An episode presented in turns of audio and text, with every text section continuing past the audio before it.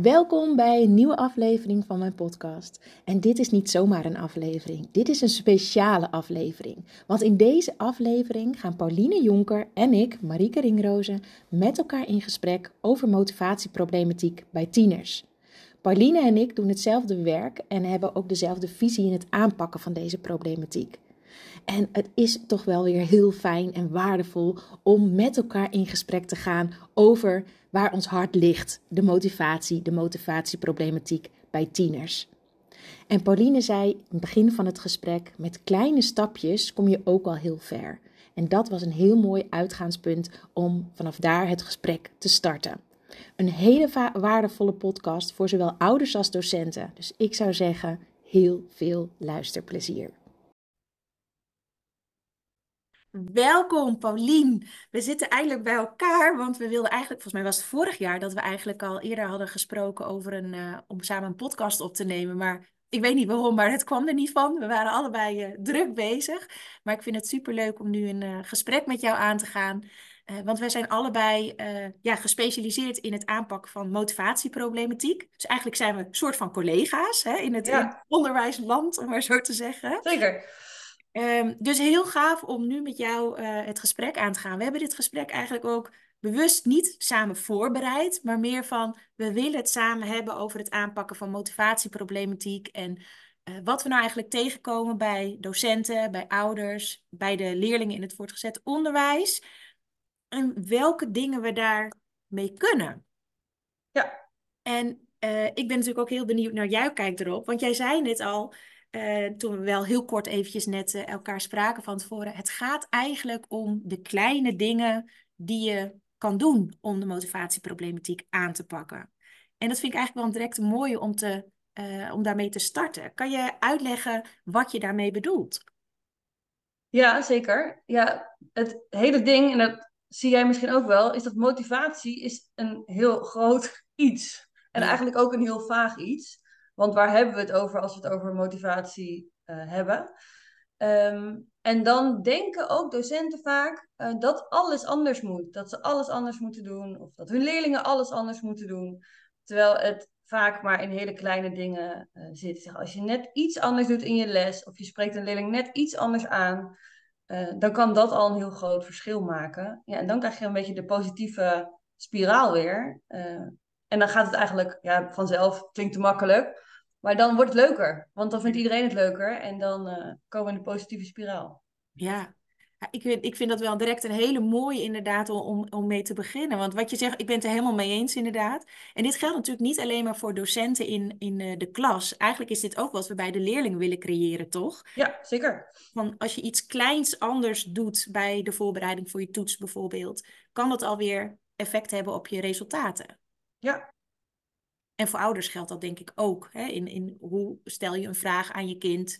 Um, kan alweer verschil maken met hoe je kind reageert en hoe het contact met elkaar is. Ja. Ja. ja, en dan wordt het ook iets haalbaars. Hè? Van, oh, ik ga één klein dingetje proberen. Ik ga één iets aanpassen en ik kijk hoe het gaat.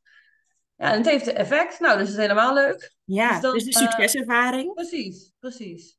En dan wordt het, en zeker ook denk ik voor ouders, als je net op een andere manier met je kind gaat praten. En dat zal dan echt niet meteen altijd lukken. Maar als stel je maar af en toe een andere vraag, uh, kan het dan een heel groot verschil maken, denk ik. Ja, zeker. Ja, gaat hier motivatie niet uiteindelijk in de kern om, om dit stuk? Om het behapbaar te maken um, wat er nodig is om je doel te bereiken? Ja, dat denk ik wel. En uh, op stuk, toch? Ja, um, en dan zie ik vaak dat motivatie een soort excuus wordt. Uh, ik ben niet gemotiveerd, dus ik kan dat niet doen. Ja. Hè, van, vanuit de leerlingen of docenten, ja, de leerlingen zijn niet gemotiveerd. Dus nou ja, dat, dat lukt niet. Dus het wordt een, ja, je zou het kunnen zien als een excuus. Ik kan het niet doen, want ik ben niet gemotiveerd. Maar het is ook misschien niet weten hoe je het moet doen. Hè? Er zit altijd iets, dat zeg jij ook altijd, maar er zit altijd iets onder het ik ben niet gemotiveerd. Ja. Uh, het is natuurlijk mooi als je daar naar kunt kijken. Hè? Wat is dat dan? Kun je het niet of weet je niet hoe? Of uh, vind je het spannend om die eerste stap te zetten? Nou ja, wat is dat dan? Ja, En docenten, ik weet niet of jij dat ook herkent, want jij geeft zelf natuurlijk ook docententrainingen rondom het aanpakken van motivatieproblematiek. Herken jij dat ook, dat docenten dan zeggen, ja, dan zegt de leerling, ja, dat weet ik niet. Of ik heb geen zin, of het boeit me niet, of ik doe hier later toch niks mee. Waardoor de docenten ook in de soort van stress schieten of van, ja, en nu? Ja, ja super herkenbaar. Ja. Wat, wat heb jij voor tip op zulke momenten voor docenten? Um, ja, ik geef dan veel van mijn trajecten, zeg maar, is een heel belangrijk deel gespreksvoering. Ik gebruik een motiverende gespreksvoering. Zo gaat het ook heel erg over wat is jouw houding naar een leerling uh, toe? Uh, wat voor vragen stel je eigenlijk? Uh, maar het begint al vaak met die houding. En dan zie je um, dat docenten niet voor niets in het onderwijs werken. Ze werken in het onderwijs omdat ze hun leerlingen zo graag willen helpen. Maar dat kan ook een valkuil zijn. Um, want zo graag je leerling willen helpen, maakt dat ze vaak gaan overtuigen aan, van de leerling. je moet het echt doen, want het is heel belangrijk voor je. Um, of je moet echt op tijd komen, want later op je werk kun je ook niet te laat komen. Met dat soort goed bedoelde dingen komen ze dan. Ja, waardoor leerlingen eigenlijk een beetje dichtslaan en denken, ja, ja, dat weet ik wel. Uh, laat maar. En dan krijg je dat soort antwoorden van, ja, ik weet het niet, het boeit me niet. Uh, zo werkt dat niet, ja. Ja, ja, herkenbaar. Ik moet ook direct weer denken, ik heb hiervoor namelijk nog een gesprek gehad met ouders ook. Ik denk, maar dit is ook letterlijk wat er bij ouders gebeurt. Hè? Dat onze kinderen, op, op welk vlak dan ook, of dat over huiswerk gaat of over, over andere zaken, we willen ze overtuigen dat ze datgene moeten doen wat wij denken dat goed is. Ja. Dus dan ga je zenden. Dan ga, uiteindelijk ga je dan uit contact, terwijl je juist het contact wil. Ja, ja, terwijl juist zo goed bedoeld, ja. Ja. En dat maakt, denk ik, deze hele problematiek ook ingewikkeld. Dat zowel ouders als docenten, als leerlingen zelf trouwens ook, allemaal het graag heel graag, uh, hoe zeg je dat, willen laten lukken. Ja. ja, en ik denk, wat jij net zei, hè, van, uh, van wat wij denken dat goed voor ze is. Ja. Dat zie ik ook heel veel. En ook als moeder herken ik dat trouwens zelf ook helemaal. We zijn allemaal mensen, dus we herkennen dat allemaal. Ja. Um, maar wij denken dat te weten wat goed is voor een ander. Um, en we denken ook vaak dat de manier waarop wij dingen doen en die voor ons werken ook goed zijn voor een ander. Terwijl dat helemaal niet zo hoeft te zijn. Nee, nee. Het is, het is dan echt naar het kind kijken, hè? van wat, wat heeft dit kind nodig? Wat heeft het brein van dit kind nodig? Of een hele klas, hè? Want ja. Ehm, herken je dat ook, dat docenten zeggen van nou, het is interessant wat je vertelt en één op één zeg maar, hè, in, een, in een mentorgesprek één op één kan ik dit wel toepassen en oefenen, maar ik heb een hele klas vol. Hoe doe ik dit dan met een hele klas? Ja. Herken je dat ook? Krijg je die vraag ja. ook? Jazeker. En ik denk, um, um, je hebt natuurlijk en een stuk didactiek waar je dan naar kijkt, maar daarnaast is ook net zo goed je houding als docent in een klas heel belangrijk. Eh, en als je in een klas dezelfde houding kunt hebben als tijdens een gesprek, uh, dus eigenlijk meer de houding van coach ehm, dan, van, dan die van de sturende docent, eh, dan kan dat ook in een klas lukken. Ja. Ja. Ja, en dat is wel tegelijk ook vaak een uitdagende hè, voor docenten. Dat, ja. Ik hoor vaak dat ze zeggen, ja, de klassen zijn onrustig tegenwoordig. Onrustiger dan dat ik gewend was de afgelopen jaren dat ik in het onderwijs zat, zeggen ze dan. En ehm, ja, dan, dan wil ik ze gewoon aan het werk hebben. En dan, dan doen ze toch wel vaak weer klassikaal, frontaal lesgeven. Um, als je het leerlingen vraagt, vertellen ze ook van ja, eh, lange uitleg. We moeten stilzitten en stil zijn. En dat lukt me niet. Dan kan ik me niet focussen. Dus het is ook een wisselwerking als een klas onrustig is, dat een docent makkelijker in het zenden en het klassikale frontale lesgeven uh, schiet. Hè? Dus dat, Herken je dat? Dat dat, dat, dat zo'n wisselwerking is, wat je dus ja, bewust mag gaan doorbreken. Ja, ja en, en wat ik daarin dan uh, heel veel zie, ik kom, zit veel achter in klassen om te kijken hoe dat gaat. En vaak raakt het me ook dat ik gewoon zie dat mensen eigenlijk supergoeie docenten zijn, maar gewoon hun plezier eigenlijk zijn verloren. Ja. Uh, omdat ze zo hard moeten werken uh, om de leerlingen aan te krijgen. Uh, dan proberen ze iets en dat lukt eigenlijk niet. En dan krijgen ze inderdaad reacties als ja, moet dat? En ik heb daar geen zin in. En ehm, waardoor eigenlijk dus het werkplezier verdwijnt. Ehm, en ze ook, denk ik, een beetje terugvallen in dan wat jij zegt. Dan maar in wat ik altijd doe.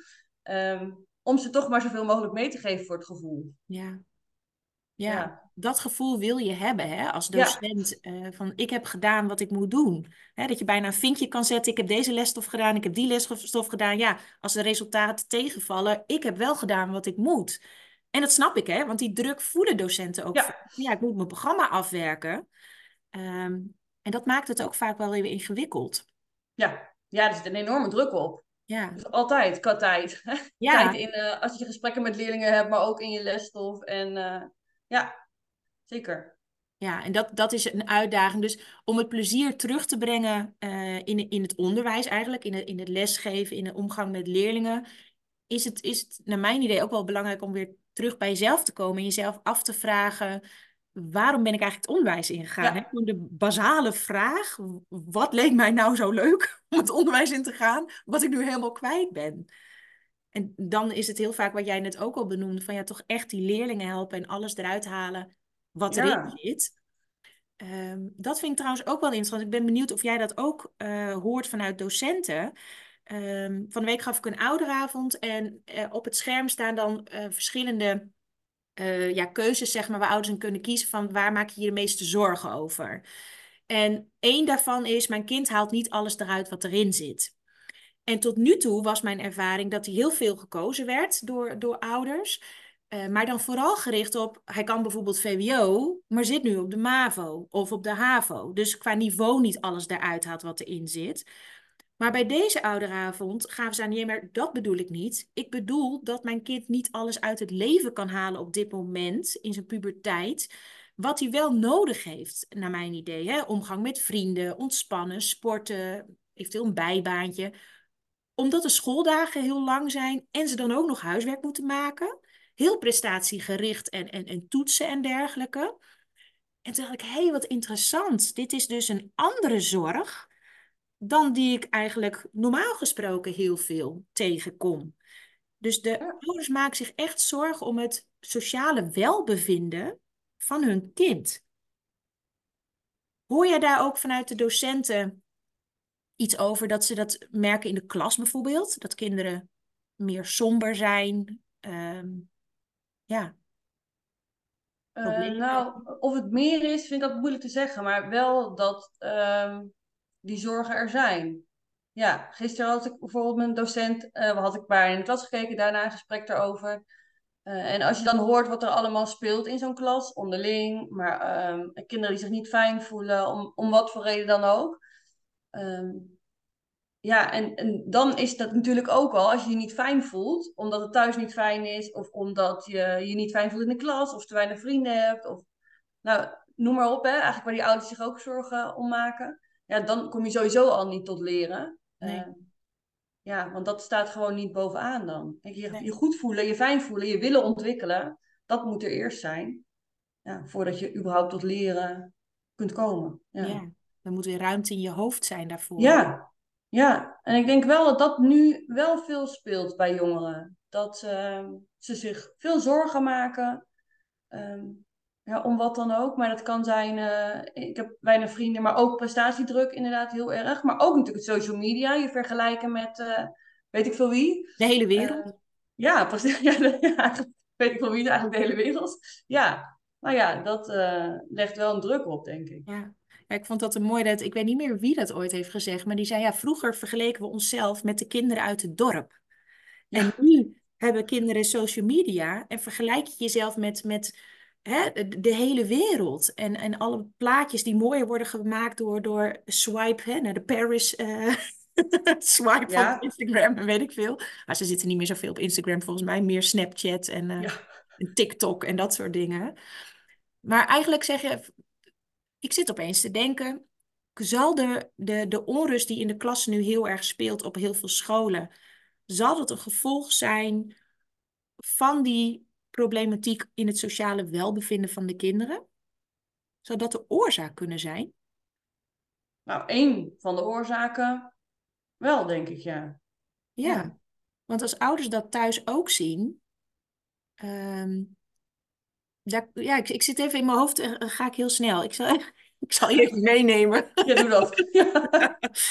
Ik zit opeens te denken, eh, ook door die ouderavond, dat sommigen zeiden van ja, ik verlies het contact met mijn kind. Ja. dat kan natuurlijk verschillende oorzaken hebben. Het kan zijn dat het kind heel veel op de kamer zit of heel veel van huis weg is. Maar het kan ook zijn dat je zelf als ouder heel erg die druk voelt van het is mijn taak om mijn kind voldoende te laten halen en een diploma te laten uh, krijgen, behalen. En dat je daardoor zo op de school zit ja. en eigenlijk geen ruimte meer pakt en neemt om er voor je kind te zijn met interesses, uh, quality time, even iets leuks doen. En dat je kind dat ook niet meer wil.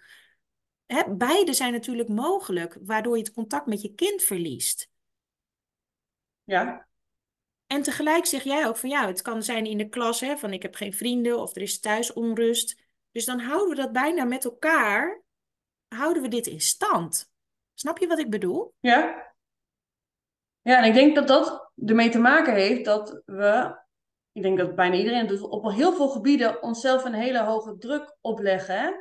Ook in het altijd gelukkig willen zijn, maar ook denk ik in dat je wil dat je kind altijd gelukkig is. En zich altijd goed voelt en het altijd fijn heeft. Uh, ja, dat is helaas niet hoe het leven werkt. Uh, maar ook daarin denk ik dat er veel druk opgelegd wordt. Dat kinderen ook, uh, en wij zelf ook, heel veel moeten. Ja. Sociaal, sporten, school, een bijbaantje. Um, ja, er ligt best wel een hoge hoge druk. En als je als ouder dan ehm, goed bedoeld, hè, ook dit is allemaal goed bedoeld en uit liefde, zit te drukken op al die dingen, van dat je het zo belangrijk vindt, kan ik me wel voorstellen dat je contact kwijtraakt. Ja. ja. En ook met jezelf misschien wel als ouder. Wel, ja. En ook als docent. Want ik, ik ben ervan overtuigd inmiddels dat de problematiek die de docenten ervaren, maar ook die de ehm, leerlingen ervaren en die de ouders ervaren, dat die eigenlijk identiek zijn. Alleen het uitzicht op een andere manier. Dus een docent, een leerling en een, uh, en een ouder willen diep van binnen ook de erkenning. Hè? De, de erkenning van ik doe ertoe, ik, ik mag er zijn, ik ben goed genoeg, ik word gezien, gehoord, serieus genomen. En als jouw klas als docent zijnde onrustig is, of jouw cijfers lukken niet als leerling, terwijl je je best doet, en als ouder gaat je kind niet lekker op school, alle drie hebben dan het gevoel, oh, ik doe iets fout, of ik faal, of hè, dat kan ook het gevoel geven dat dat je dus als persoon zelfs minder waard bent. Hè, dus dat je je prestatie koppelt aan je identiteit. Ja. En als we dat allemaal zo blijven doen. Ja, en je gaat dan uit contact, hè? Als je, als je inderdaad de, dat kwijt bent en ook het gevoel hebt, het lukt me niet. Ja, dan wil je eigenlijk controle. Um, ja. En dan ga je als ouder nog meer controleren of er nog meer bovenop zit. En als docent eigenlijk ook ga je misschien ook weer inderdaad je klassikale lessen geven en er bovenop zitten en controleren. Um, ja, omdat je misschien even niet weet hoe het anders moet. Kunnen we bijna zeggen, nee, dat kunnen we niet zo zeggen. Ik wou zeggen, kunnen we bijna zeggen dat de behoefte aan controle de motivatieproblematiek bijna doet ontstaan? Denk misschien in een bepaald opzicht wel, maar in een ander opzicht is, ja, controle en structuur is natuurlijk ook niet hetzelfde. Ja, ik denk dat ergens controle is niet bevorderlijk voor de motivatie. Nee, dat sowieso niet. Maar ik denk dat het meer een gevolg is dan een uh, oorzaak. Ja, net als motivatieproblematiek. Ja. ja. Zo kunnen we eeuwig in dezelfde cirkeltjes rond uh, blijven. Nee, maar dit maakt het ook zo ingewikkeld en ook zo interessant, hè? Ja. ja. want ik denk, wat is dan in de kern de oorzaak van dit allemaal? Is dat dat wij die bewijsdrang voelen? waar jij het net over had. Dat we ons willen bewijzen dat we dingen willen goed doen, die prestatiedruk die we voelen. Of gaat het eigenlijk, een beetje, het klinkt een beetje zweverig misschien, maar om onze zelfliefde? Dat wij dus die buitenkant nodig hebben, de buitenwereld nodig hebben voor bevestiging om te voelen dat we oké zijn. Ja, ik denk wel dat veel mensen dat niet voelen. Nee. Zelfliefde. Ja, en ik, ik las het laatst in een boek. Ik, toen dacht ik, oh, dat weet ik eigenlijk wel. Maar het was toch een soort van mooie eye-opener. Dat er stond van, we zijn zo gewend eigenlijk om negatief tegen onszelf te praten. Ja. Uh, en dit ging dan over het aanleren van kleine gewoontes. En dat als je kleine gewoontes gaat aanleren en eigenlijk jezelf steeds complimenteert op, oh, dat heb ik goed gedaan. Ik ben naar buiten gegaan. Oh, goed bezig. Ik ben op de fiets naar uh, school gegaan. Lekker bezig. Uh, dat als je zo tegen jezelf gaat praten, dat je je al heel anders voelt. Maar het zit dus ook in ons als mens om eerder negatief tegen jezelf te praten dan positief. Ja. ja. Oh, dat zit echt in de mens, stond daarin? Nou ja, dat, dat, dat, dat is natuur. Ja, dat is heel Ja. gek, maar natuurlijker om dat te doen dan jezelf positief toespreken. Zal het ook zijn omdat we intern toch altijd wel de drang hebben om onszelf te verbeteren? Dat we daardoor richten op wat gaat er niet goed, met het eigenlijke doel om te kijken, oké, hoe kunnen we dat verbeteren? Alleen doen we het even niet zo handig. Zou dat het zijn? Ja, dat denk ik wel. Ja, en ook wel, ja, ik denk heel vaak onze hersenen zijn gewoon niet zo handig. Maar onze hersenen willen natuurlijk ook een zo makkelijk mogelijk leven eigenlijk. Hè, pijn vermijden, spannende dingen vermijden. Doe maar gewoon lekker wat makkelijk is. Maar dat zijn vaak wel, eh, dat zie je ook natuurlijk bij de jongeren. Hè, als ze uit school komen en ze, ze moeten verslag maken, gaan ze liever gamen. Of eh, Ja. wat ze dan ook leuk vinden om te doen. Dat is de makkelijke weg. We kiezen graag voor de makkelijke weg. Onze hersenen willen ook dat we kiezen voor die makkelijke weg. Maar daarna voel je je wel slecht over dat je die makkelijke weg hebt gekozen. En dat houdt het natuurlijk een beetje in stand. Dat je dan tegen jezelf gaat praten van ja, wat ben ik ook een sukkel. Ja. Eh, nou heb ik weer niet gedaan wat ik me had voorgenomen. Ja. Ja, want je hebt ook, terwijl je aan het gamen bent, heb je wel ergens in je, misschien wel in je onbewuste, dat stemmetje Ja. die weet dat jij nog dat verslag moet maken. Ja,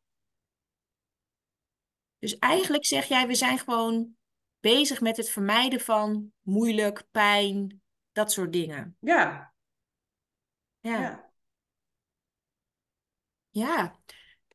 Maar dan, dan ja, oké. Ik zit even te denken, wat, wat is, eh, ehm, als dat dus van nature is, is motivatieproblematiek eigenlijk een heel natuurlijk iets.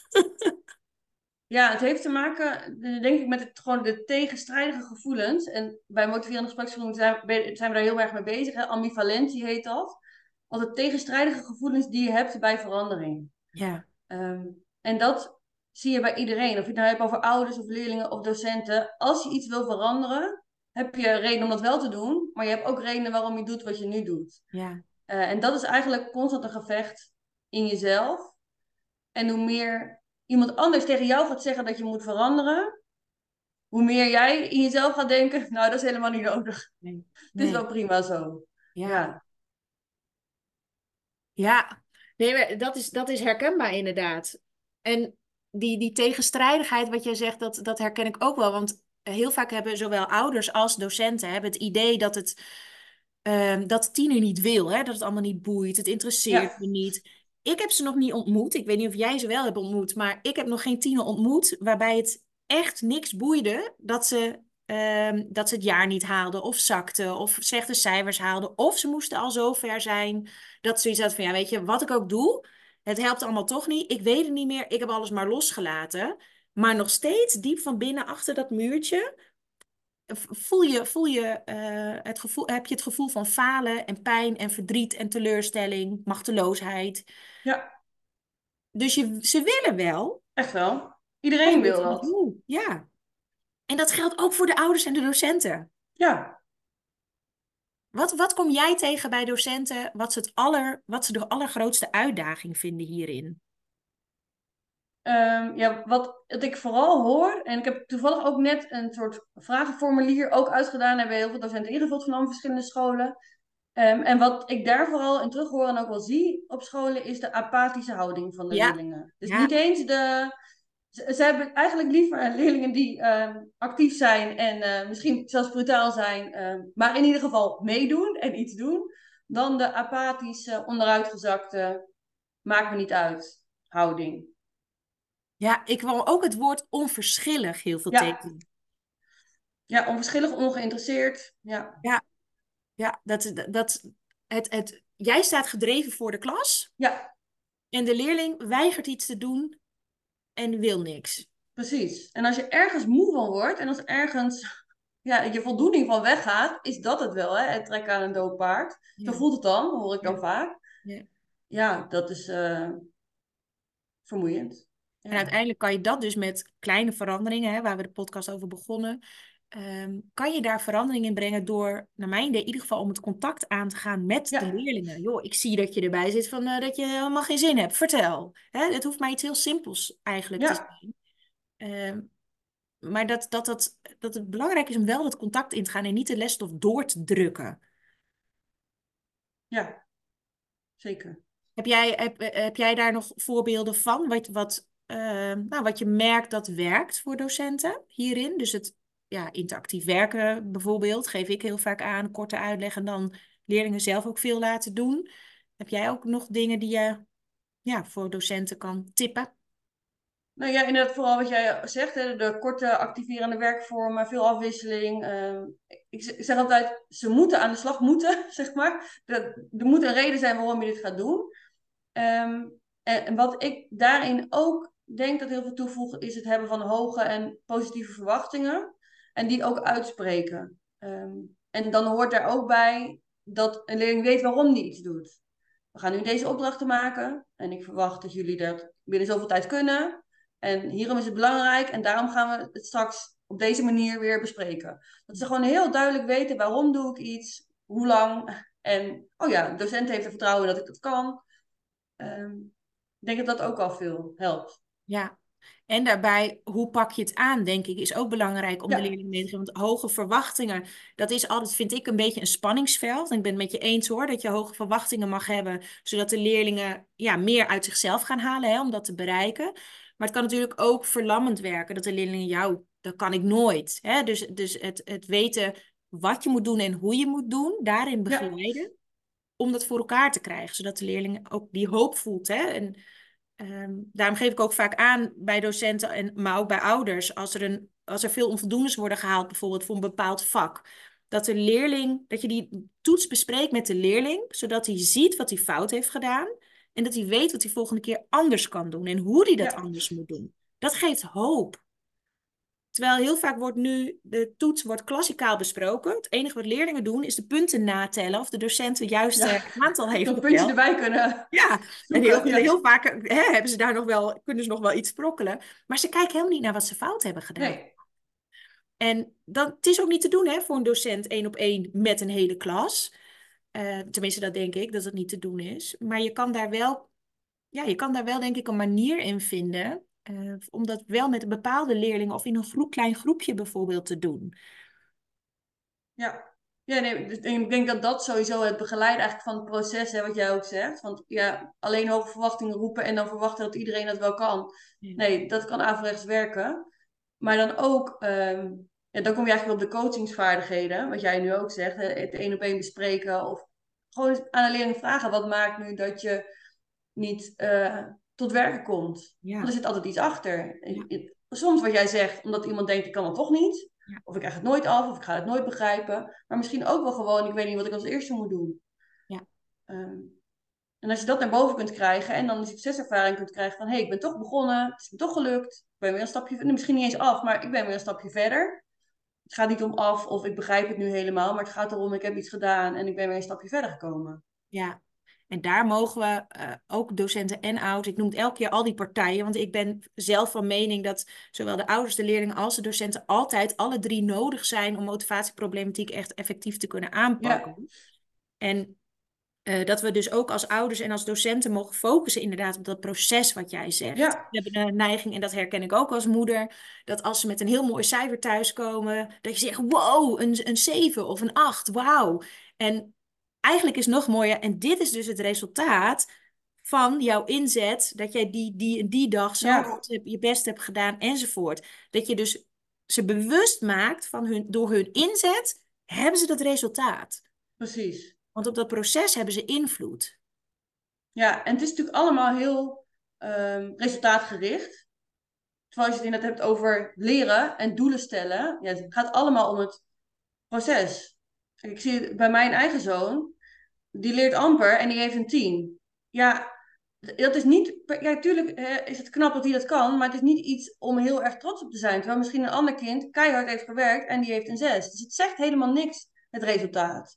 Het gaat om je, om je inzet. Ja. Um, en dat, dat mogen we meer zien, denk ik, ja. Ja, en dit is tegelijk ook weer een uitdaging. Moet ik ook weer denken aan een ouder van die ouderavond. Die zei, ja, mijn kind zit nu in de, ik weet niet meer welke klas, tweede of derde klas of zo. En op de basisschool ging het allemaal heel makkelijk. Net als wat jij vertelt over je zoon. En nu gaat het helemaal niet goed. En heel veel heeft dat te maken natuurlijk omdat ze op de basisschool niks hebben hoeven doen. Even doorlezen en ze wisten het. Ze redden het op het IQ. Maar dan de middelbare school, en het verschilt natuurlijk per kind wanneer ze er tegenaan gaan lopen. Maar ze, er komt een moment Ze dat gaan een keer tegenaan lopen, ja. Ja, Ja. dat ze dus denken van, huh, ik heb hetzelfde gedaan als wat ik op de basisschool deed. En toch heb ik een onvoldoende. En dat ze dan een soort paniek hebben van, en nu dan? Wat, wat, Ja. Want ze hebben niet geleerd om te leren. En dat is eigenlijk het moment dat pijn groot genoeg is vaak om open te staan om te leren te leren. Precies. Herken ja. je dat ook? Ja, helemaal. En dat is natuurlijk wel. Ik heb ook een post een huiswerkbegeleiding gehad. En dan was ik hier alleen maar bezig met, eh, met leerlingen hiermee. En dan kwamen ze inderdaad altijd twee HAVO, drie VWO. Nou, sommigen al in de eerste. Ja, het lukte altijd met niks doen. Ja. En nu weet ik het niet meer. Eh, en ik, ik denk dat basisscholen daarin, wat ik zie, tenminste supergoed bezig zijn in, ehm, we gaan ze dat leren. En ze moeten wel daartegen aanlopen. Dus dat zie ik dan ook wel, ehm, zoals bij mijn kinderen gebeuren. Maar dan nog bl- blijft het dat sommige kinderen heel lang weg kunnen komen, zeg maar. Ja. Met een keertje doorlezen en dan, eh, dan red ik het wel. Ehm, en dan wordt er soms van uitgegaan, oh, maar ze zitten nu in de derde, dan moet je dat toch wel weten. Ja. Terwijl inderdaad, wat jij zegt, als de pijn pas groot genoeg is in de derde om het nodig te hebben, dan ga je dat doen. En ik dacht zelf ook, weet je, ik ben dan, dan een specialist helemaal in hoe je moet leren. Oh, dan moet ik mijn kinderen leren hoe ze dat moeten doen. Maar ik kwam er al heel snel achter, als die noodzaak er niet is, want met een keertje doorlezen weet hij ook alles. Ja, dan kan ik wel aankomen met mijn leuke strategieën. Dan gaat hij echt Ja. niet doen. En hij heeft gelijk ook. Ja. Oh, wat Dus- herkenbaar dit, ja. Ja. Dus Ja. Het moet, er moet inderdaad wel een noodzaak zijn om iets te gaan doen. En Ja. dan moet je ze het gaan leren. Daarvoor heeft het eigenlijk geen zin. Nou, en dit vind ik ook eh, direct een hele interessante, want ik krijg heel vaak de vraag van ouders, ja, nu je dit zo zegt over dat leren, leren, ehm, vind, vind ik het raar dat scholen zo weinig aandacht besteden aan die studievaardigheden, aan die executieve functies, om het maar even met een duur woord eh, te zeggen. Ja, Terwijl, ik snap die opmerking natuurlijk, hè. Maar tegelijk is dat dus ingewikkeld. Sommige scholen zeggen, ja, we beginnen vanaf de eerste klas met die studievaardigheden aan. Ja. Dat leren, leren en dergelijke. Allemaal goed bedoeld. Maar voor, voor hetzelfde geld zit jouw zoon straks in de eerste klas en lukt het nog steeds op zijn eigen manier. Dan gaat hij niet opslaan hoe hij dat moet doen. Of jij dat nou zegt als moeder tegen hem, of dat het op school wordt aangeboden. Hij zal er niks mee doen, want hij heeft het nog niet nodig. Dus eigenlijk wat ik hiermee bedoel te zeggen, en zeg maar als jij het anders ziet hoor, is eh, studievaardigheden aanleren echt op maat nodig. Het ene kind heeft het in de eerste klas nodig, de andere in de derde, de andere pas in de vierde. En op een verschillende manier misschien wel. De een leert door te horen, Ja. de ander door te lezen en te laten overhoren, de ander door filmpjes, door te doen, weet ik veel. Wat, eh, zijn, daar weet jij veel meer van dan dat ik ervan Ja. weet. Hoe, hoe kijk jij daar tegenaan? Ehm, nou, sowieso wat jij zegt dat het voor iedereen anders is, dat is altijd mijn uitgangspunt. Ja. Ehm, kijk, ook als wij met elkaar zouden vergelijken, bijvoorbeeld hoe we een planning maken voor onze week, we doen vrij hetzelfde werk, weet ik zeker dat we dat heel anders doen. Eh, en dat als ik jou zou zeggen tegen jou, je moet het nu zo gaan doen, gaat het ook voor jou niet werken. Dus dat wil je eigenlijk ook bij leerlingen, dat ze zelf gaan ontdekken, hoe plan ik nou goed, hoe leer ik nou goed. Ehm, maar dat kun je wel heel goed in een klas aanbieden. Dus ik ben wel voorstander van, eigenlijk dat zou het in elke les verwerkt moeten zijn, studievaardigheden. Eh, maar ook dingen, weet je wel, zoals hoe maak ik aantekeningen. Ehm, maar ook hoe leer ik dan. Maar dan alsnog zal de ene dat in de eerste nog niet oppakken, omdat het niet nodig is. Eh, en misschien in de derde wel, dus ik zou het altijd aanbieden. Ehm, maar ook begrijpen van, oh ja, deze leerling heeft het eigenlijk niet zo nodig.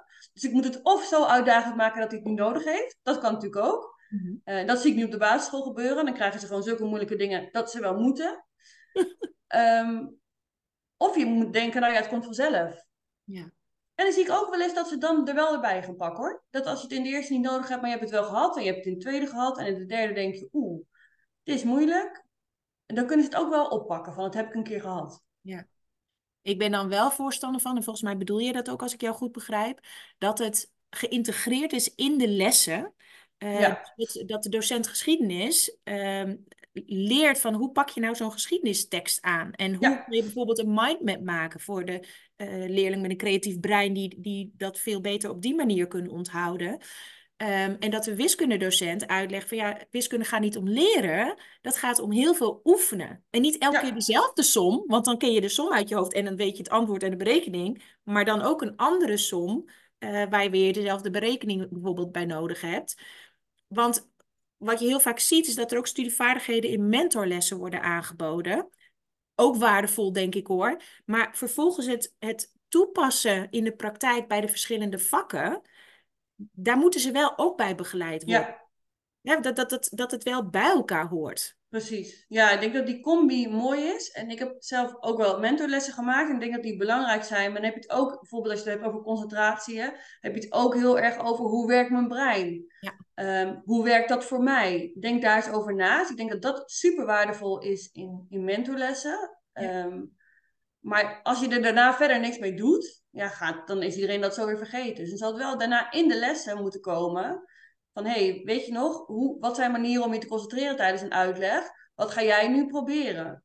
Ja. Ehm, en dan ervaar je, hey, dit werkt wel, het werkt niet. Ja, als het niet werkt, prima, probeer volgende keer wat anders. Maar dat, daar is, dat, ja, als je het ergens kunt oefenen, is het wel de les. Ja. ja. En eigenlijk is dit heel erg uh, hoe zeg je dat? Uh, onderwijs en begeleiding voor, per individu. Hè? Dat is naar mijn idee in ieder geval ook nodig. En daar zit tegelijk ook weer zo'n spanningsveld en een uitdaging voor docenten. Dat ze soms gewoon klas van 25 tot 30 leerlingen hebben. Mm. Um, en dat elk kind weer anders is. En dat, dat is heel moeilijk om dat allemaal overzichtelijk te houden um, voor, voor een docent. Met, met de honderden leerlingen die ze hebben. Dat ik ook vaak denk, eigenlijk, maar dat is een beetje uitzoomen, hè, zou het systeem zo moeten zijn dat de klassen ook kleiner zijn. Of dat je kleinere groepjes hebt waarmee je dit soort dingen kan doen, zodat je als docent ook de begeleiding kan bieden die een individu nodig heeft. Ja, dat sowieso zou dat beter zijn. Ja. Want het is toch bijna niet te doen in een klas van 25, omdat van elk kind, als je honderden kinderen hebt op een dag, hè, om dat allemaal te zien. Denk jij wel? Nee, ik denk niet dat dat uh, mogelijk is. Maar wat denk ik wel mogelijk is, is steeds verschillende manieren aanbieden. Um, en ze laten ervaren wat wel en niet werkt. en dan, precies, ja. Maar je kunt wel zeggen, als je aantekeningen gaat leren maken, bijvoorbeeld, oké, deze les doen we het op die manier. Volgende les pakken we een andere manier. En de derde les weer een andere manier. En dan kijk je wat je fijn vindt. En daarna mag je kiezen. Ja. Um, dan kun je het wel met een hele klas doen. En dat is ook weer goed voor de motivatie, want ze hebben iets te kiezen. En vaak willen we het opleggen. Oh, deze manier van aantekeningen maken is goed. Gaan we nu allemaal zo doen. Ja. Nou, dat, hoeft niet zo te werken. Maar als ze weten, oh, ik heb meerdere manieren. Ik ga het proberen en ik mag kiezen. En dan voelt het heel anders. Ja. Ja, dat is een mooie inderdaad. Ze, je hoeft ze ook niet allemaal bij het handje te nemen. Hè? Dat is natuurlijk een, een, een handjevol leerlingen. Maar dat bij, moet misschien per klas. Hè? Dat, ze, dat ze wel wat intensievere begeleiding en hulp nodig hebben. Uh, maar je mag daarin ook het eigenaarschap en de verantwoordelijkheid bij de leerling terugleggen. Precies. En dat is um, ook een ingewikkeld proces soms. Omdat als je dat niet gewend bent als leerling, um, ja, dan is dat ook anders. En als je dat als docent niet bent gewend, is het ook anders. Maar er is wel iets wat heel goed uh, te leren is. Maar daar is wel voor nodig dat je ze die ruimte geeft en ook dat het af en toe misgaat. Ja. En dat je er dan weer bent voor het gesprek. Ja, ja, en dat mis laten gaan, dat is, dat is voor docenten en ouders vaak een lastige. Hè? Ook, vanwege ons systeem, denk ik, hè? met cijfers. Je hebt niet altijd de ruimte om, het onderuit, om ze er onderuit te laten gaan. En we willen voorkomen dat ze verdrietig worden of, of hè, dat, het, ze falen voor hun gevoel. Terwijl dat wel um, vaak hele mooie lessen zijn. Hè? Ja.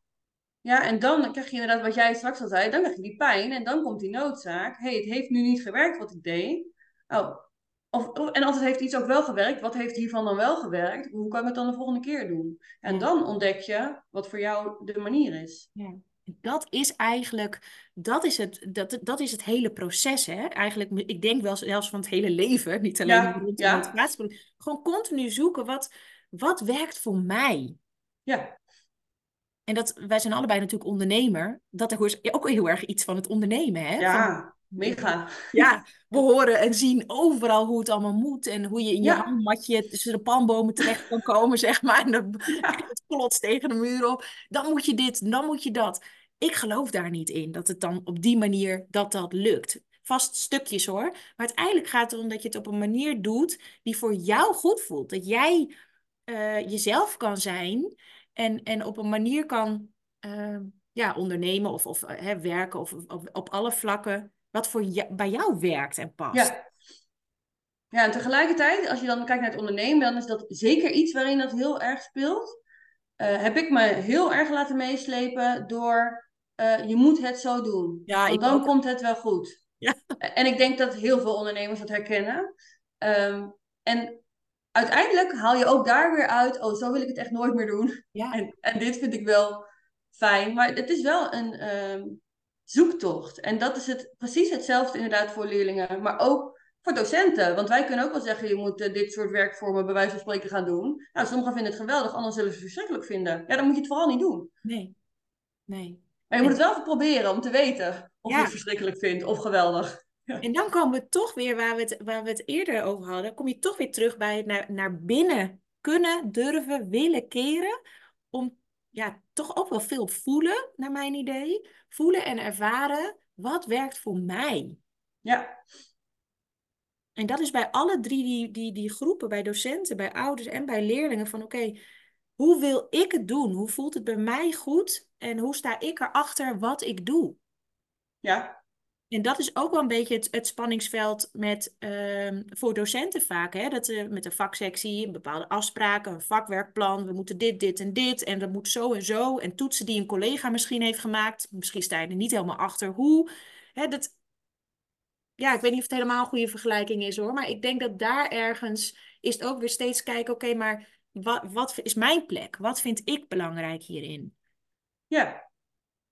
Ja, en ik denk dat we dat daarin ook, en da- daar, daar lezen en hoor je natuurlijk ook veel voor over, ehm, dat, dat je ook weer je eigen regie daarin mag pakken. En niet alleen maar moet doen wat je moet doen, maar ook het inderdaad op je eigen manier Ja. kan doen. En natuurlijk moet daarin afstemming zijn met je collega's, maar alsnog kan iedereen daarin wel zichzelf zijn en eh, ja, doen wat, wat voor jou goed voelt en bij jou past. Ja, en ik denk dat het klinkt heel cliché, maar ik denk, dan ben je wel op je krachtigst, op je sterkst, Ja. op je best. En dan hou je ook je eigen energiepeil op niveau. Want als je Ja. kijkt naar docenten, nou jij spreekt ze ook veel. Ik hoor heel veel docenten zeggen, nou ik moet echt oppassen dat ik straks niet omval. Ik Ja. loop echt op mijn tandvlees. En ook als je afspraken wil maken of als je training moet inplannen en dergelijke. Die, die jaarprogramma's zitten zo bomvol van scholen. Met ouderavonden, open avonden, rapportbesprekingen, eh, teamvergaderingen, vaksectievergaderingen en dan nog je rooster. Ja, Dus het, het is zo belangrijk om in de basis, bij de basis denk ik bijna terug te komen, hè, dicht bij jezelf. Ja, en daarin lopen we denk ik hoe drukker je het hebt, wat we allemaal hebben, zeker ook als docent, maar ook als ouder eh, en ook heel veel leerlingen, eh, loop je daar heel vaak aan voorbij natuurlijk. Je doet gewoon wat je moet doen. Ehm, ja, en waar is de tijd? En in hoeverre leren we dat onze kinderen? Om na te denken over, vind ik dit leuk? Vind ik dit fijn? Eh, wat vond ik wel fijn? Wat ga ik volgende keer anders doen? Ja. En hoe ga ik ermee om als ik iets niet fijn vind en het Ja. moet wel gebeuren bijvoorbeeld? Ja, precies, ook. Ja, maar dat vind ik ook wel een ingewikkelde. eh, de vraag van waarom moet ik dit doen? Die stelde ook een, een ouder tijdens de ouderavond. Ja, wat moet ik zeggen tegen mijn kind als ze zegt... eh, ja, waarom moet ik eigenlijk Duitse woordjes stampen? Ik wil er niks mee, ik vind het een stomme taal. Ik heb het niet nodig voor mijn vervolgopleiding. Dus ik vroeg ook, wat, wat zou je willen zeggen? Hij zei, nou, ik zeg het ook gewoon tegen haar... dat ik het er ook niet van inzie, maar dat het nu helemaal moet. Ja, dat, dat, dat is ook een ingewikkelde. Ja, We hebben daar ook niet altijd een antwoord op. Ehm, en ik denk dat het dan belangrijk is om vooral ook begrip te hebben voor die struggle. Denk je Ja. dat dat eigenlijk de, de ja, enige aanpak bij... Nou, er zullen vast meerdere mogelijkheden zijn, maar de aanpak is die het meest effectief kan zijn op zo'n moment. Zeker, ja. En natuurlijk, laten we maar gewoon even praten over wat je er stom aan vindt. En, eh, en wat, wat ik dan veel ook met docenten oefen, ehm, is dat ook die kant er mag zijn. Van ik, ik vind het stom en onzin en ik wil er niks mee. En als die kant er mag zijn, kun je ook naar de andere kant vragen. Hè? Stel dat je toch die Duitse woordjes gaat leren en je hebt daar. eh, wat, kan, wat kan je daar dan wel van leren? Wat kan je daar dan wel aan hebben? En dan kom je misschien op hele andere dingen als doorzettingsvermogen, discipline. Ehm, maar dan laat je dat uit ehm, het kind zelf komen. In plaats van dat je inderdaad als ouder gaat zeggen: eh, nee, maar, maar je kan er wel van leren dat je doorzettingsvermogen moet hebben. Wat ik ook, het, wat, je, wat je geneigd bent te zeggen. Wat Eh, wij maar ook als- zeggen als moeders. Precies, precies. Ja. En wat soms ook gewoon zo is, hè? Soms hoef je Ja. ook niet het hele gesprek aan te gaan. Soms is het gewoon, ja, je moet het gewoon doen. Klaar. Ja. Ja, we moeten allemaal wel eens dingen doen. Zo, zo flauw is het soms ook. Maar ik denk dat daarnaast het gesprek aangaan ehm, wel heel kan helpen. En dan is het uiteindelijk alsnog aan het kind zelf, ja, ga je het dan toch leren? Of denk je, ik vind het onzin, ik doe het niet. Ja, en wat zijn de consequenties? Dat, dat moet je dan wel bespreken. Ehm, maar als je de consequenties weet en je weet wat je kunt kiezen, ja, dan kun je een keuze maken. Ja, ja. En dat, dat, ik moet ook even denken aan concentratieproblematiek. Jij noemde hem net al even. Ehm, dat is, heel veel docenten vinden dat een uitdaging hè, om leerlingen uh, te begeleiden met bij concentratieproblematiek. Dat, ja. ja. Ik heb nou eenmaal ADD of ADHD, dus ik kan me niet concentreren. Hè. Dat is een van de meest gehoorde ja. uh, uh, redenen of, of verdedigingsuitspraken, zeg maar. En dat docenten zeggen, ja, ze, ze hebben nou eenmaal een, een, een korte spanningsboog, hè, in het algemeen, niet specifiek die leerlingen alleen, maar in het algemeen. Wat moet je daarmee? En eigenlijk kan is, ditzelfde antwoord, wat we net hadden, kan je ook bij concentratieproblematiek toepassen. Hè? Van, van wat werkt voor jou en waardoor word je afgeleid enzovoort. Ja, zeker. Ja, je kunt het overal, ik gebruik het overal voor. Ja, nee, maar dat is ook zo. Het is eigenlijk, zijn al deze uitdagingen zijn hetzelfde. Ja. En de oorzaak is naar mijn idee ook 9 van de 10 keer hetzelfde. Daar moet ja. je naar denken. Ja, ik zit nu te denken over wat jij nu. Nou ja, kijk, als jij niet. Ik zal hem even, even duidelijk. Of we dezelfde oorzaak in ons hoofd hebben. ja, oh ja, dat is een interessante inderdaad. ja. Want ik heb het dus over uh, de hoogbegaafdheid, ADD, ADHD, uh, eh, um, autisme, uh, uitstelgedrag, concentratieproblematiek, motivatieproblematiek, faalangst, perfectionisme had ik al. Of niet? Nou, maakt het nee, nee, nee, heel goed. Ja. Al, die, al die dingen, naar mij niet, nou ja, hoogbegaafd is geen gevolg, maar dat, dat zorgt wel dat motivatieproblematiek een gevolg daarvan kan zijn. Ja. En uiteindelijk gaat bij al deze dingen het erom dat je dus kijkt, oké, hoe werkt het voor mij? Ja. Heb je weinig concentratie of heb je, uh, ben je hoogbegaafd of iets dergelijks? Oké, hoe werkt het voor mijn brein wel? En niet van ik kan dit niet. Hè, wat jij ook zei over die kleine stapjes. Vooral, ja. hoe kom ik vooruit? Ja, en ik zie dat het vaak al een soort van. Ik denk dat dit inderdaad wel de oorzaak is. Gewoon niet weten hoe je het kunt doen. Um, en daar zit eigenlijk nog voor, denk ik, dat je ervan overtuigd bent dat je er niks aan kunt doen. Ja. Um, en dat hoor ik zowel bij motivatie als concentratie. Ja, ik ben niet gemotiveerd, punt. Ja. Um, dus dan houdt het op. Ik kan ja, niet... Of ja, ik kan me niet concentreren. Dacht ik vroeger zelf ook trouwens. Was ik heilig van overtuigd. Ik kan me niet concentreren, punt. Um, terwijl zeker concentratie is gewoon een vaardigheid die je kan leren. En of we het allemaal even goed kunnen leren, dat, dat waarschijnlijk niet. Maar dat, we kunnen ook niet allemaal even goed leren hardlopen of voetballen. Maar we kunnen wel allemaal beter worden als we trainen. En zo geef ik het ook altijd wel naar leerlingen aan, naar docenten aan. Van, het is gewoon iets wat je kunt trainen. En als je naar dingen als concentratie, maar ook motivatie kijkt als in, ik heb daar invloed op. En ik kan dat trainen en ik kan er beter in worden. Ehm, en ik kan voor mezelf ontdekken hoe. Ja, dan kijk je er heel anders tegenaan. En dan wordt ook het onderuit hangen, ja, ik kan er toch niks aan doen, uh, wordt dan heel anders. Ja. Want het gaat eigenlijk weg. Ja. En die is tegelijk is die spannend als je zo gaat denken. Want dan moet je weer verantwoordelijkheid pakken. Dan moet je dus zelf in beweging. Je moet wel iets gaan doen. Ja, ja. ja en wat als dat, en wat, ja, precies. En wat als dat niet lukt, hè? Ja. Dat is ook vaak een, een, een spannende voor, voor leerlingen met name, maar ook voor docenten wel trouwens. Ja. Als je ja, dus we mogen daarin ook veel meer open zijn ja. naar elkaar. In, uh, ik ga dit nu proberen. Ik weet niet of het lukt. Um, ook als docent, maar ook, uh, heb ik ook vaak als we gespreksvaardigheden oefenen, ik weet niet of je dat herkent, en zegt, ja, dan ga ik het anders doen en dat voelt dan raar. Zeg maar, waarschijnlijk heeft de ander het niet eens door. En als je het idee hebt van wel, kun je dat ook gewoon zeggen. Ik ben dit aan het oefenen, want ik wil het beter kunnen. En dat vindt de ander alleen maar fijn. Die denkt alleen maar, oh, super dat je daarmee bezig bent. Ja. Ook tieners, hè? Ja, juist. Ja, zeker. Ja, want ik had het eh, toevallig met ouders over van het verschil tussen controlerende vragen en belangstellende vragen.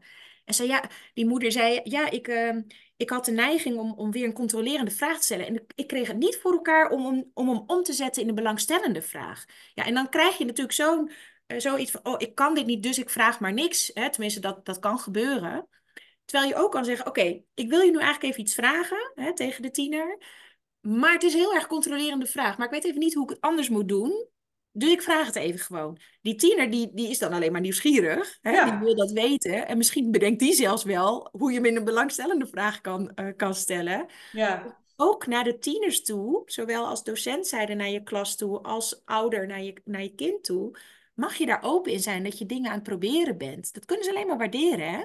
precies. Ja, en Ja. wij hebben natuurlijk ook gewoon de voorbeeldrol als ouder en als docent. En als wij doen alsof we alles weten hoe het moet, ja, dan denken zij ook, je moet weten hoe alles moet. Ja. Als ze zien, hé, hey, je bent ook aan het leren, je bent aan het proberen en je past dingen aan en soms lukt iets niet. Eh, Ik had vroeger ook echt het, Ja. de illusie, als ik, als ik net zo oud als mijn vader ben, weet ik alles. Heb ik nooit problemen. Dat dacht ik vroeger als kind echt. ja. Dus dat dat zegt ook iets over mijn vader. ja, die deed ook eens op alles. eh, Als koekerij. ja. Ja, eigenlijk kunnen we misschien wel de conclusie trekken door dit gesprek. We mogen wat milder zijn voor onszelf en voor elkaar. We mogen wat opener zijn in wat we anders willen. En willen proberen, oefenen. Ehm, en we mogen echt bij onszelf nagaan, oké, wat, wat past bij mij? Hoe wil ik het? Hoe werkt het voor mij? En daarin zoeken. Dus met Ja. vallen en opstaan. Ehm, en het in contact met elkaar. ja, dat is altijd de basis. Sowieso. Ja. Ja. Zijn dat niet de belangrijkste punten eigenlijk samengevat wat wij nu hebben besproken? Ja, mooi. Soms dacht ik, ons gesprek gaat alle kanten op, maar eigenlijk, Ja. eigenlijk komt het allemaal op hetzelfde weer neer, ja. Ja, maar weet je, ik, ja, en het klopt, het ging ook alle kanten op. En tegelijk denk ik, maar dat is juist dit thema. Ja, klopt.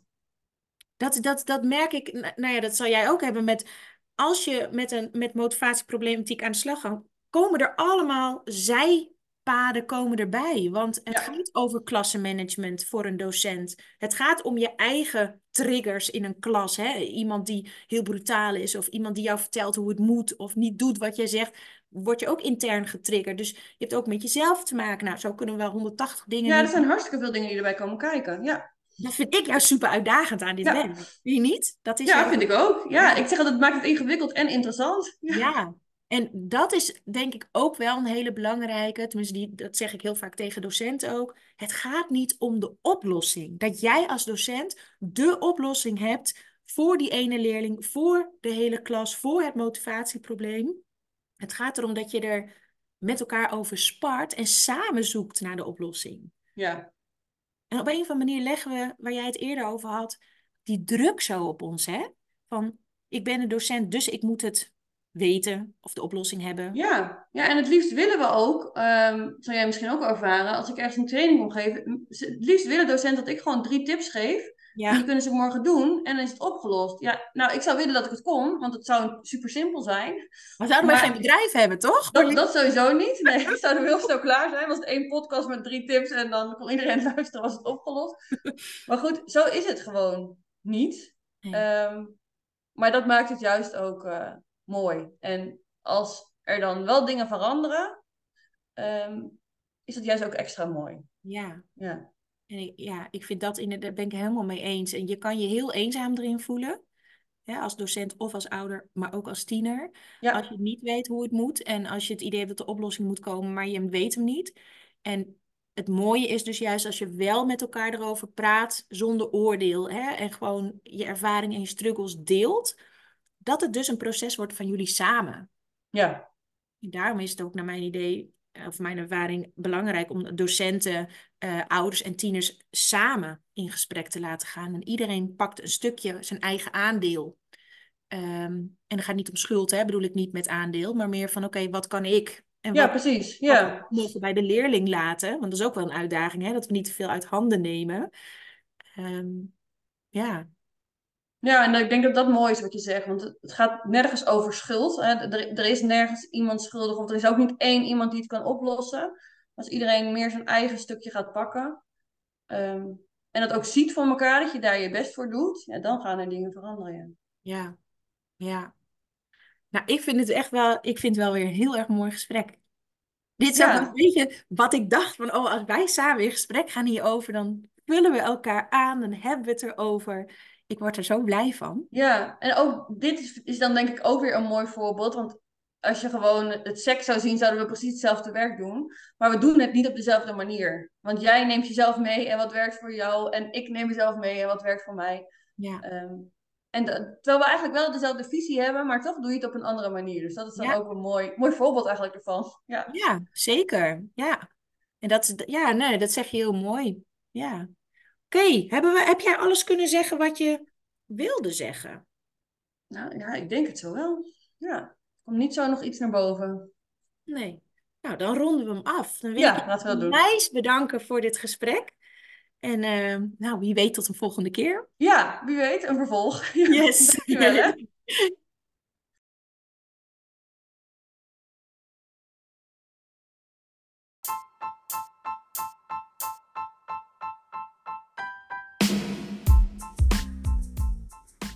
Leuk dat je weer hebt geluisterd. Ik hoop dat je allemaal tips, tools en ideeën hebt opgedaan door deze podcast. Mocht je meer informatie willen, volg me dan via de socials, Instagram, Facebook of LinkedIn. Uh, of stuur me een mailtje of ga naar mijn website www.mariekeringrozen.nl. En als je deze podcast inspirerend vond, dan vind ik het super tof als je deze aflevering wilt delen met anderen. En tag mij dan eventjes, zodat ik weet wie er luisteren naar mijn podcast. Dat vind ik altijd super tof om te zien. Alvast bedankt. Doei doei!